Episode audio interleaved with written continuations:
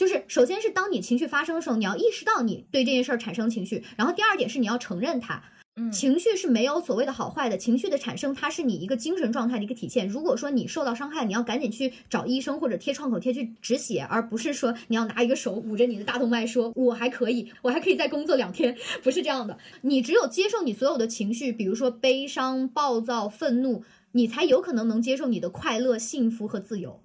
然后第二个点是在说，接受了你的情绪之后，你要去找到方法去解决你的情绪。那解决的方法就是，比如说你是一个比较喜欢独处的人，那你可以去做一些让你快乐的事情，比如说去读书，或者是找一个你喜欢的地方去待一待，或者是写作，或者是呃一些别的一些情况，你去看一部电影什么之类的。嗯这是独处的情况。然后，如果是说希望你能通过别人得到一些社会支持的话，那你可以去和你的朋友去讲，你要选择合适的人。嗯你要在合适的时机找合适的人，然后说这些合适的话，就不是任何一个人他都有资格成为听你说故事的人的。